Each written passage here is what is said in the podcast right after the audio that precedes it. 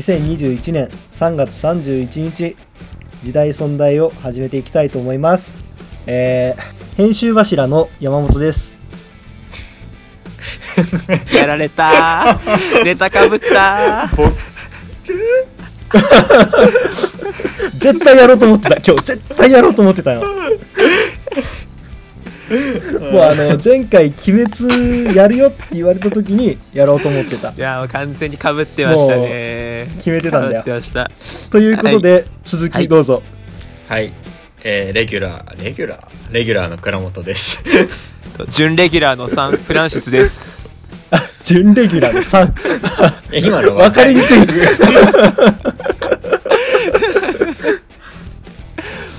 な加減の3的なね。うん上限そう準レ上ギュラーの上限の三3みたいな。なるほどなるほど。はいはい。そう今回はまあ今大ヒットまあロングランで上映中のその鬼滅の刃の無限列車編でこうメインでこう戦ってきた煉獄京次郎さんそして彼とた彼と戦ったえっと、上限の3の赤座にこうスポットライト当てて時代存在していくっていうことで OK ですかね？OK です。はい。そんな感じですね、じゃあ、えーまあ、若干ちょっと,、えっと僕たちね時代存在もツイッターの方を始めたので、まあ、そこでちょっと僕もツイッターの運営をちょっとやってみてまずちょっとアンケート取ってみたんですよまあ、あんまりね、はいちょっと得票数は良くなかったんですけど、まあ、あんま良くなかったんで、まあ、皆さんももし今聞いてたら時代存在で、ハッシュタグ時代存在で検索して、時代存在フォローと、まあ、時代存在に関する感想とかをハッシュタグでお寄せください。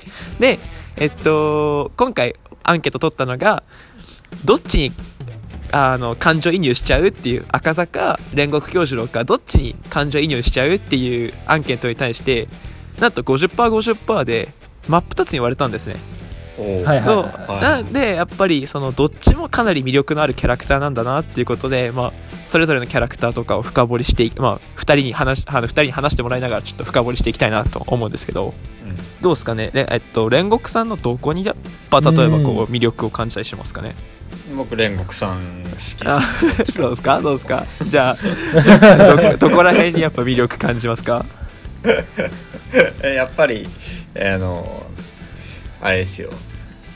でまあ「鬼滅の刃」の設定って人間と鬼が戦うって設定なんだけど人間の方はそのやっぱり怪我したり傷ついたりしたら完全には回復できないのに対して鬼っていうのはすごい回復力もあるし強いしあの、まあ、ほとんど反不老不死だと。いうところでまあ人間の方にぶっちゃけ勝ち目はない。ね。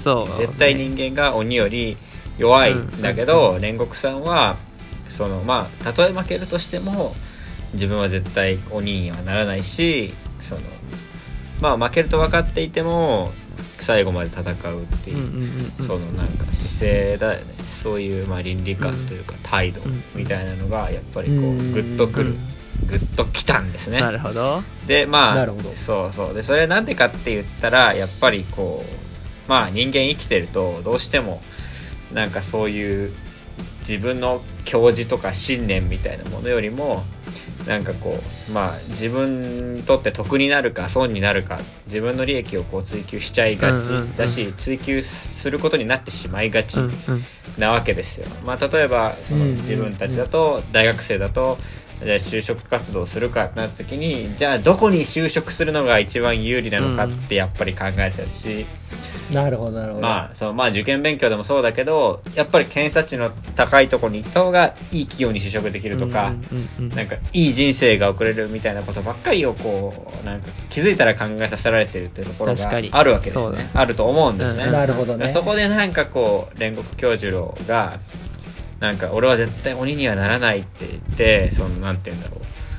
命を賭して戦うっていう姿勢をやっぱ見せられるとバンと見せられるとあの感動するところはすごくあったんなるほど。ですね。なるほどなるほど。はい。確かに確かに。あー。いやね赤座ね自分好きね。編集長は赤座が好きと。あそう。赤座が好うん。き。そう編集長的にはそう赤座好きなんだよね煉獄さんももちろんねかっこいいなと思うんだよね、あの社会的な責任を全うしようみたいな、ね。自分に与えられた役割をうんうんうん。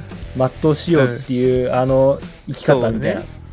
生き様みたいなのは結構なんか好きもうグッとくるところがあるんだけどなんかあの赤座のさ人間だった頃っていうのも、こううん。読んだりしたらもうなんかああいいやつでなんかこうちょっと道を踏み外しちゃってみたいうんうんうんなそう人間臭さがすごいあるんだよね。感情移入しやすかったんよねわかりす。ごくますわかります。これはこれはきついわみたいな。かります。そう痛い痛いって。そう心が痛くなる瞬間みたいな。もうすでに映画から外れてるっていう。ぼ僕もなんかこう映画見てその後漫画読んででもう一回映画見たんですけどこの、うん。うんもうついつい先々週くらいに映画もう一回見たんですけど。マジで、はいはいはい。もう一回見たの？もう一回見ましたね。いやーもうこのへこの収録のためにもう一回見ましたね。素晴らしい。素晴らしい。な そう編集長の言う通りもう映画の時点ですらこうなんかこう人間臭さというかむしろ人間らしいみたいなうん。部分がこうあるのかなって。逆にこうなんか煉獄さんの方が人間離れみたく映ったりしたなんかうん。後ろのシーン後ろの漫画を読んでからこそ読んでもう一回見たらもうなんかいや意外と赤座が人間臭くないみたいな。意外と泥臭いのって赤座じゃないみたいな。はいはいはいい。やわかる。なんかちょっと煉獄さん成人すそぎるんよね。うそうそうなんあなんのかそう。綺麗すぎる。意外となんか例えば煉獄さんは含めて鬼殺隊の皆さんが経験したことと赤座も意外とそんなに変わらない経験にちにもうなんとなくまあ読んで思ったし、うん。あー確かにね。例えばそのうん死なぬ体とか傷も老いるあ傷も癒えるっていうのをこう散々自慢してて。でって思わせて、どっちかっていうと傷をいとわずいとわずにこう戦い続けたのはどっちか煉獄さんで朝あ朝が来た瞬間逃げ出してどうしても生き延びてやるっていうのはどっちかっていうと赤座で。はいはいはいはい。あーそうだね。人間臭いのって赤座かもなっていう。めちゃめちゃ負け惜しみ。そうそうそうそうそうそう。そうだね。に 太陽から逃げてるだけだし。っていうのって 結構人間臭いんじゃないかなっていうのを思ったね。あーあの赤座と鬼殺隊のメンバーの境遇が似てるっていう話、すごいハッとしたわ、うんこうなんかなんか今まで聞いたことなかったけどそういう話。結構紙一重な気はする。あそうだね、いやそれは「鬼滅の刃」の中にあるやっぱ一つの特徴じゃないうん。かなと思うけど、うん。いやどんな鬼も結構意外と悲しい過去を持っててで鬼の中で一番こう偉い鬼仏寺無惨でさえも結構悲しい過去を背負ってる。うんうんうんうんみんな悲しい過去を背負ってるんだけどなぜか鬼になってしまった人がいる一方で、いや鬼を絶対倒すんだっていううんうんうんうん。方に行った人もいるっていう意味でなんかまあどっちが善なのか悪なのか実はよくわかんないっていう。そうね。うーん。善善悪なんかこううね結構コロッと変わっその程度のコードで変わっちゃうもんうんなんだなっていう、なんか最近の特徴な気がするんだよね。まあ脱線するけど「呪術廻戦」あの先週今週の分見たらあれなんだよね。割と呪霊だからって泣くんだなみたいなシーンがあったりしてはいはいはいはいはいはいというか、はいまあわかんないどこまでのことを最近と呼ぶかわかんないけど「週刊少年ジャンプ」意外とそうっていうのを僕思うけどナルトとかもそうだし意外と敵の回想シーン多いよナルトは。とか、あのうん。まあヒロアカとかも僕のヒーローアカデミアもあのなんか2冊ぐらい僕のヴィランアカデミアっていうぐらい敵サイドの物語展開するし。うんそうそうそうそうそう。えでもあのー古いのだとさ「流浪に剣心」とああかでさうんうんうんうん。あの塩誠って割としんどい過去があったりねとか、確かに。あの獅子王誠にくっついてる、あの人たちってすごいみんなそうだよね。あのー重い、うん。そうみんな裏切られた過去があってっていうのだったいやりとかって。僕もさ映画しか見てなくってそっからそっからきっかけでさ読んだことあるけどやっぱ結構あるようねん。うん。そうだね。あのまあどっちもなんか理由があって戦ってるっていうのは結構熱いんだよね。うん。展開として。まああの赤座の場合はねあの記憶を失ってるっていう設定もあるしそうね。もう何のために戦ってるのか分かんなくなってるっていうそういううんかわいそうさみたいなのも薄れちゃってるもんね。うん。確かに。ねそう人間だった頃のことはもう忘れちゃってるんだけど、でも何何か強くならなきゃいけない理由がああるような気がしてて、ずっとそういう脅迫観念にとらわれながら強くなりなろうとし続けてるっていう、受験勉強みたいな なだんだんなんか僕がもなんか持ってきてる方向になんか近づいてる気するぞ。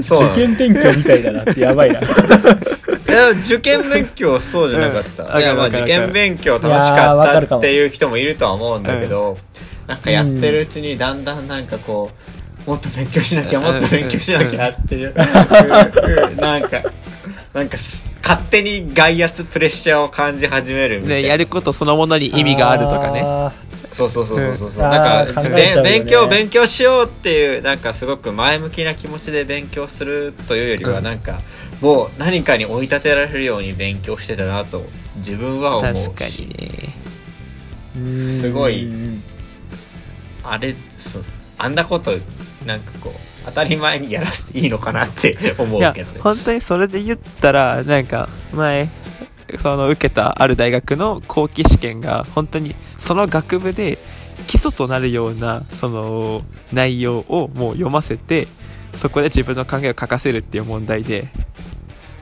それってやっぱり受験勉強のテクニックだけじゃ解けないというか点数取れないようなその小論文問題になってて、うん。こうそのこういう試験形式がこう普及されてくれたらその受験勉強がそのやらなければならぬっていうステージからこれをやりたいからこの大学に入りたいっていう目標のその中間点的なところにその受験が来てくれるのかなって思ったりました。うん。だから今の受験はさみんな同じような問題を解いて、でなんかおんあのなんかこう競争させてうん。さ、優劣を決めてあの落としたり取ったりとかっていう話だけど本来あの適正検査であるべきなんかなっていうふうには思う。あのうん。その人に本当に合ってるかどうかを大学側が確かめてうんうんうん取る、取らないっていうのを決めるっていう、そういう適正検査の場であった方がいいのかなっていうふうには思ってたけどね。でもまあどうなんだろうね。らまあ落差が違うからね、あの実施する側からすると、うんそこでも一長一短かなりあると思うんだけど、あ今度あの情報のなんかセンター試験じゃないや共通テストが始まるっていうのを聞いて。あそうだねそうだね。なんかそう情報の学生としては、そういうのはあのあると大学側もちょっと見やすくなるのかなとかって思ったりはした、確かに確かに確かに、うん。そう。どのくらい興味があるのかうんうんうんうんと測りやすくなるかなって、いやもう本当にで本題に戻ると。ああごめんごめん続けようとしちゃった。本 題本題に戻ろう。本題に。ごめんごめんごめんごめん本題に戻ろう時代存在しおるよ 時代存在しおる僕はとかまた言う言言い始めるとこだった。あ言っとく言っとく。もう言っとく。ここはもう編集でカットのつもりで言っとく。編集でそう編集カット想定で言うとまあやっぱりその文系はその小論文っていう形式が一番その、うん。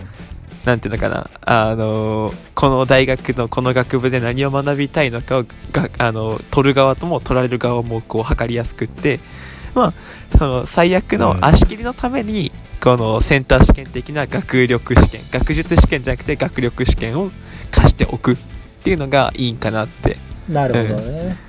うん、文系はそういうふうにうんできるよね。そうそうそうそうそう。あで結構それをこう導入してから理系はじゃあどうしたらいいんだろうみたいにこうだんだんなっていけばいいんかなっていう例えば実験実験実技とかもさうんできるじゃん本来だったらそうだね。いや、そうだな。確かにそういうので測ってほしい。測ってほしいって傲慢だな。さこうまあ測られる側がねほこんなんで測られたってさそうね俺の実力じゃねえし測って測り方が違うんだけどいや、そうなんだよね。結局自分たちが思ってたこととさ 同じことを思い始めるんだよねみんな。よしじゃあえっ、と緩和9大ということでですね。あので 現実世界に戻ってきまして。そう考えてみると赤座っていうのはこうなんかこう闇雲にこう頑張るえこうエリートタイプな。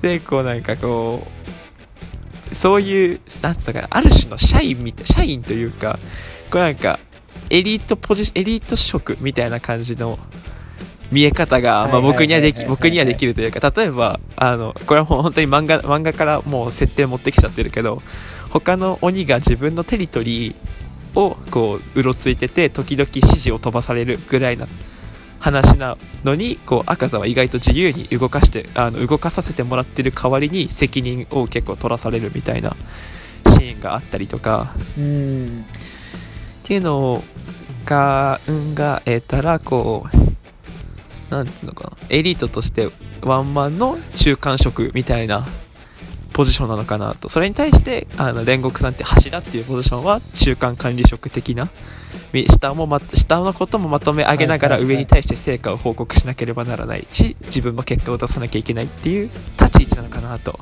なるほどね。いうふうにこう置き換えてみたいなと思いますこうさっきの受験勉強っていうはい。こうところからちょっとこう持ってくるとね。あなんかバリバリできる、うんうんうん。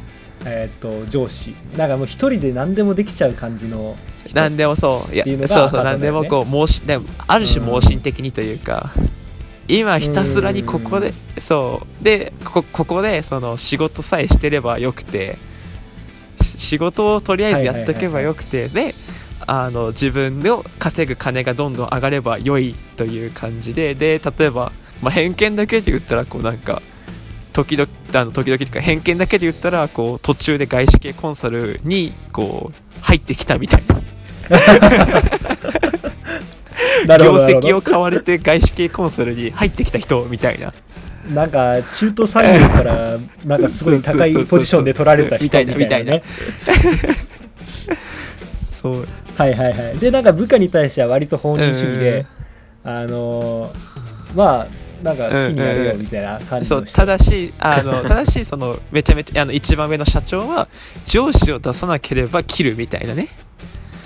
はいはいはいはい。成果至上主義的な、はいはいはい。うん。なるほどなるほど。そういうポジションにいるとこ煉獄さんだったらどうだろうね。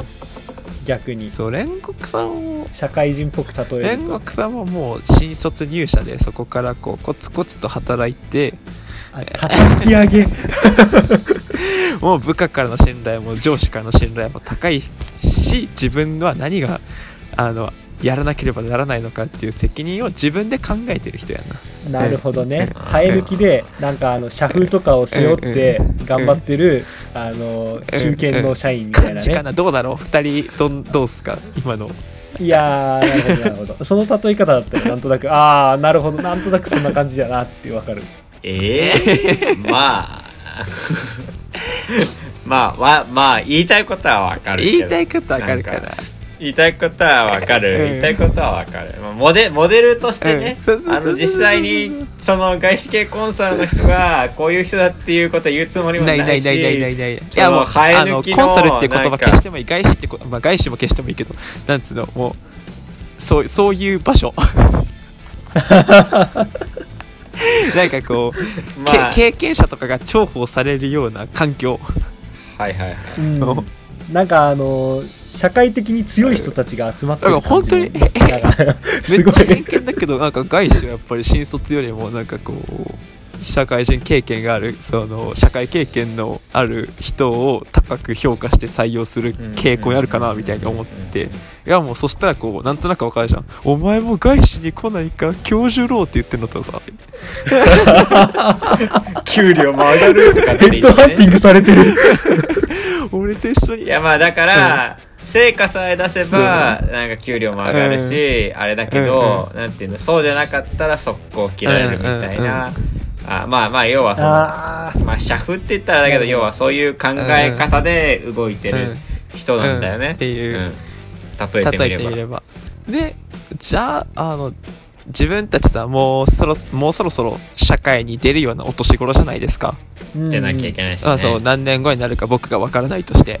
うんそうだね、僕何年後か分かんない。好むと好むと好まざるに好むと好まざるに関わらずね、まあ、あとは皆さんもある程度社会経験ってしてるじゃないですか。アルバイトなりなんなり、まあね、うんうん。まあ、あの僕は社会から閉ざされた場所でしかバイトしたことないんですけどまあまあま基本があ垣間見えるもの、うん。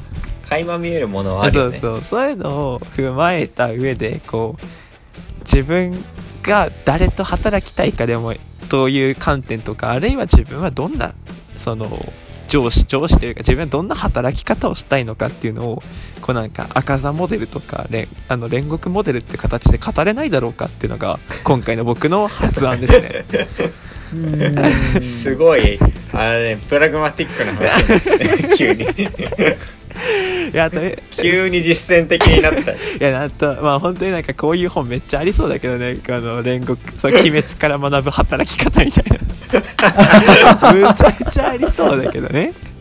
いやでもこないだなんか「鬼滅から学ぶ心理傾向」みたいなの見たあーまあよもうぜ絶対ある絶対ある。いやもう本当にあのナルだっけい一頃はナルトから学ぶ仲間の大切さとかめっちゃあったもんな。一頃めっちゃあったもん。一頃めっちゃあったよ。結構読んだよ。まあその手の話その手の話を、あのえ偉そうにするそう僕たちなりにね そう社会に出る直前の僕たちそうなるほど。直社会に出る前だからこそ今のうちにやっとこうじゃないかと、はいはいはい。そう。社会に出た後の人がそう客観的にこうではないかっていうのもいいけど主観ゴリゴリに社会に出る前だからこそ言えるんじゃないかと。うんうんうん。なんかあのイメージだけどさ、あのなんだろうすごいカリスマがあって、こうなんか一人でバリバリやっちゃうぜ、うんうんうん。みたいなお前ら勝手についてこいよ。まあついてこなくてもいいけど、みたいな感じなのって、なんか赤座ってちょっとなんかスティーブ・ジョブズみたいな。あそんなななんかバリバリ感を感じるなみたいな。なるほどね。逆になんかね煉獄さんとかもうちょっとなんかかっちりした企業でうんうんさ、こう下からのし上がっていった感じね、なな例えが思いつかそないうね。これが社会に出てない弱さやな。どっちと仕事したいんだな。いやちょっとね、赤座と仕事してみたい感もあるよね。だよね。なんかこう業界トップですうんうんうん。みたいな人とこう一緒に仕事してみてこう刺激を得てみたいみたいなのはちょっとあるけど相当きついと思う、うんうんうん。精神的に参りそうな気はする。なるほどなるうーん。うーん でもだからといって煉獄さんと仕事してみたいかって言われても、うんうん。なんかあのーいや優しいんだけどあーなんか自分もうちょっとやれないかなっていう気持ちにいなる瞬間があり劇場版の最後のシーンとかそんな感じですよね。あれ？同意得られなかったかな？いやあんまりえ同意できんけど。なんかそう一つできるようになったのにもっと前上の人たちはもっとすごいんだみたいな。僕はなんか自分こんな風になれるのかなってこう涙こぼすシーンとかは結構グッとくるとこではありましたね。いやねあれはもうあの全エンジニアの気持ちを代弁しとるんよ そうだ。やっとこれができるようになったのにあれエンジニア？あいつもうちょっと先のことやあってるわれエンジニアの気持ちだった。エンジニアなの？あそうあれエンジニアの気持ちなんよ。あれエンジニアだった。なるほどなるほど。いやそう本当に、あの共感がすごかった。ああのいやそうだよなって、うん。うんうんいやもっと先で頑張ってる人がいるんだよな、もっと先で戦ってる人がいるんだよな、みたいな、俺なんてもうなんかカスみたいな存在だよみたいな。なるほどね。そうです。そう思ってしまう瞬間はね、やっぱあったね。うん。うん。うんえでもそこでさ煉獄さんはさ多分さなんていうの？なんなんて言うんだろう。励ましてくれるじゃん。そうだね。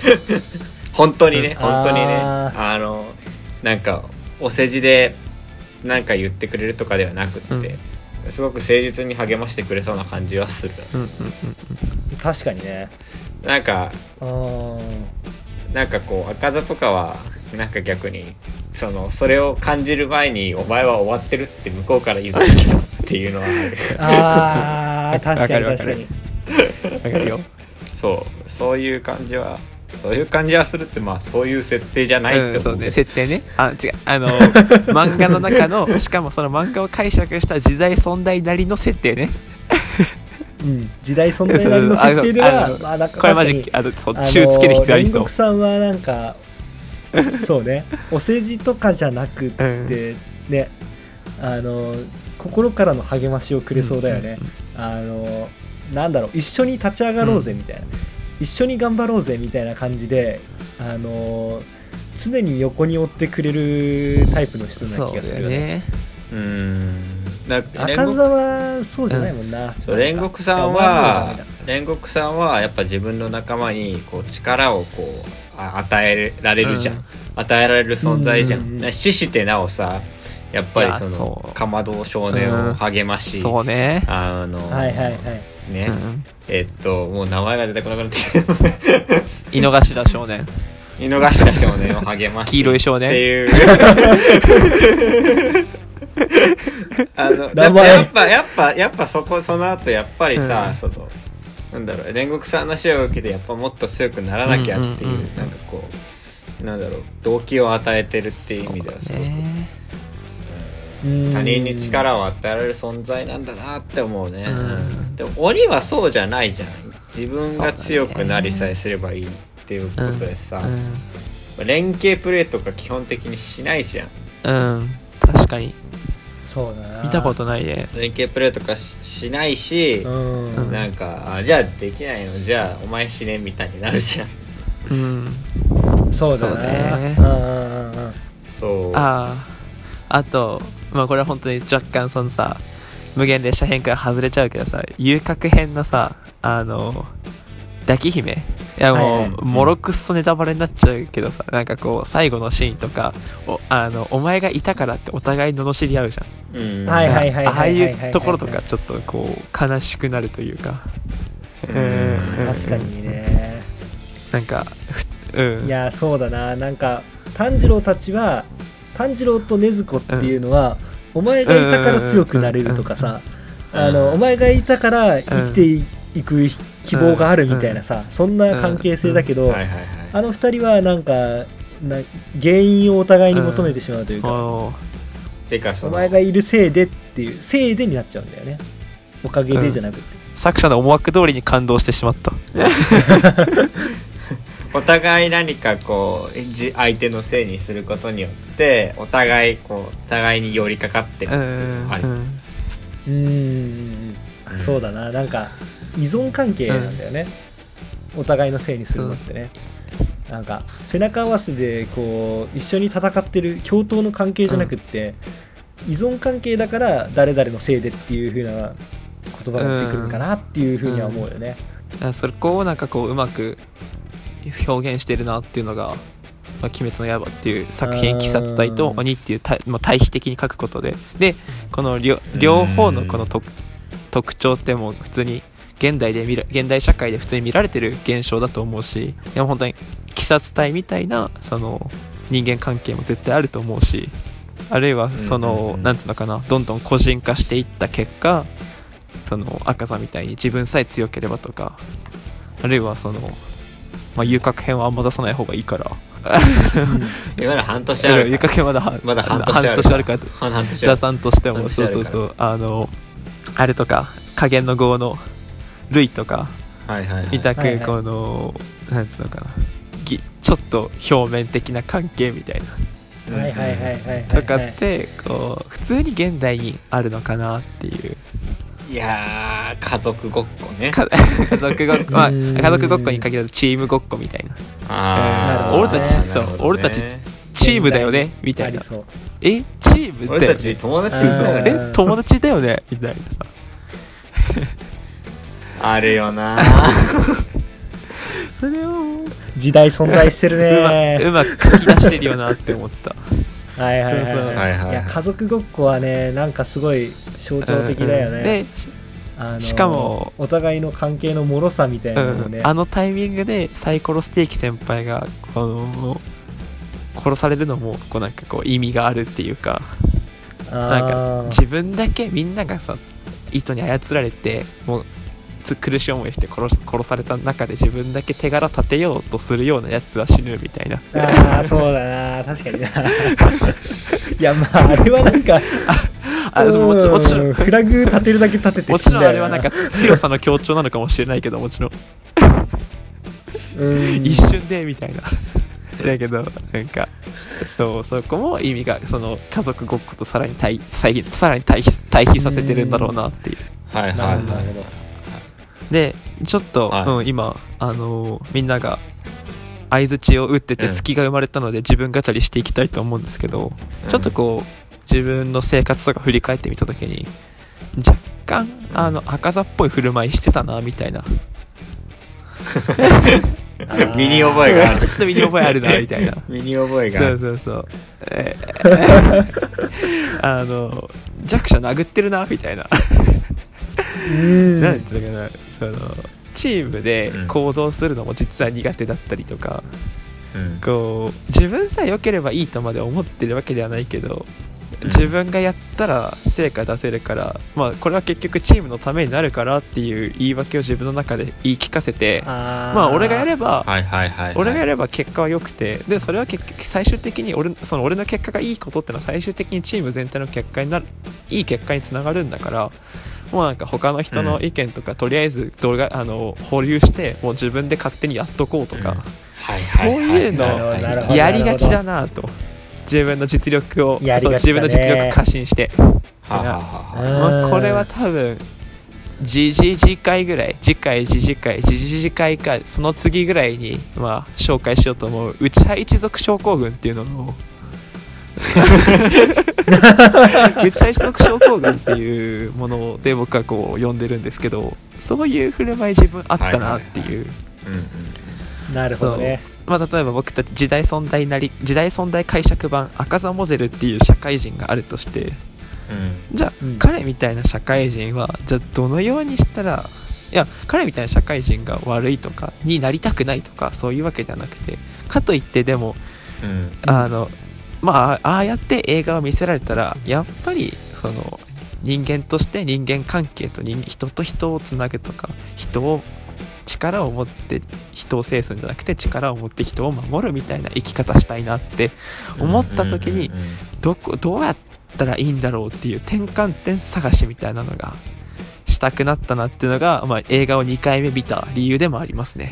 あうん。なるほど。いいっすね。いいですね。そうそこをちょっとねあのいろいろこの1年間こういろんな活動に従事した中で、まあ、ちょっと内派一族症候群しちゃって、ちょっと赤座っぽい振る舞いしちゃったんですよね。結構、結構な頻度でしちゃって。で結構自己正当化してたんですよ。いやまあこれで結果的にあの良かったからみたいな。あそうーそうそうそう。それはまあなるほどね。良、かったっちゃ良かったんですけどでもそれってまあなんか人間と人間のつながりとしてどうなのっていうのをこう自分なりに問いたいなって思ったりはしてます、あーはいはいはい。だからなるほど。あの「鬼滅の刃無限列車編」を見ることによって、なんかこうこの1年間ぐらいの自分の振る舞いっうんうんうん。ていう、まあそのやってる時はやっぱりそっちにこう必死だかうんらあれだったけどこう一歩引いた視点からなんかこう見見れるようになっちゃみなったそうそうそう。でそこであれどうだったのかなそうそうってやっぱりそうそう思うわけでそうそうそうそうそうどうやったらもっとこうみんなと協力しながら、もうかつ成果が出せるかってうんいううんうんことをね考えたいっていうことだよそね。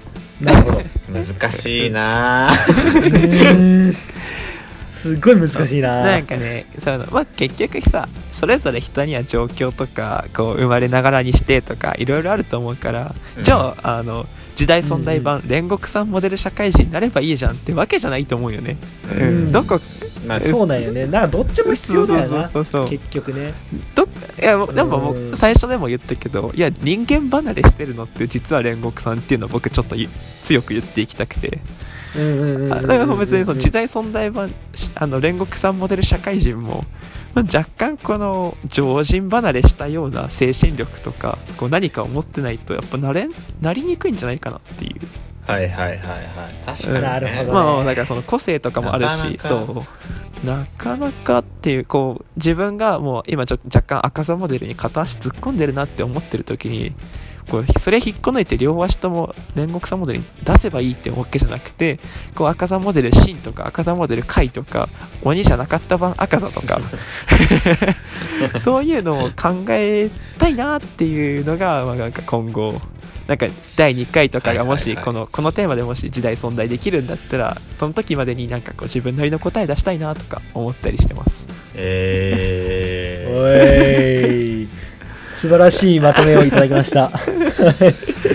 まあ今じゃあ、うん。えー、と今回はねこの辺にまとめようかと思います、ー、はい。言い残したことはありますか？あじゃあ言い残したこと2つだけ。2つあるんだ。ははい。い 今回この放送を聞いてる皆さんは自分がそのどんな社会人になりたいのか「鬼滅刃」鬼滅の刃のキャラクターに例えて、えっと、コメントをお寄せください。その際コメントを送る先送る先は Twitter 時代存在アカウントがありますのでそちらをフォローの上 DM ないしリプライで送ってください。よろしくお願いします。お願いします。で？完全にまとめで？で？えいやだからえもう一個あるんでしょ？から Twitter のフォローが2個目。ああそういうことか。なるほど。あなるほどなるほど。ツイッターの方が1個目は、はいあのはい。はい皆さんなりに考えてみてくださいってのと2個目がその時は Twitter フォローしてねってはいいうことでした。なるほどなるほど。なるほど。はい、はい。OK それでは、えー今回もお付き合いいただきありがとうございました,、ありがとうございました。ではまた次回、はい。それではさようなら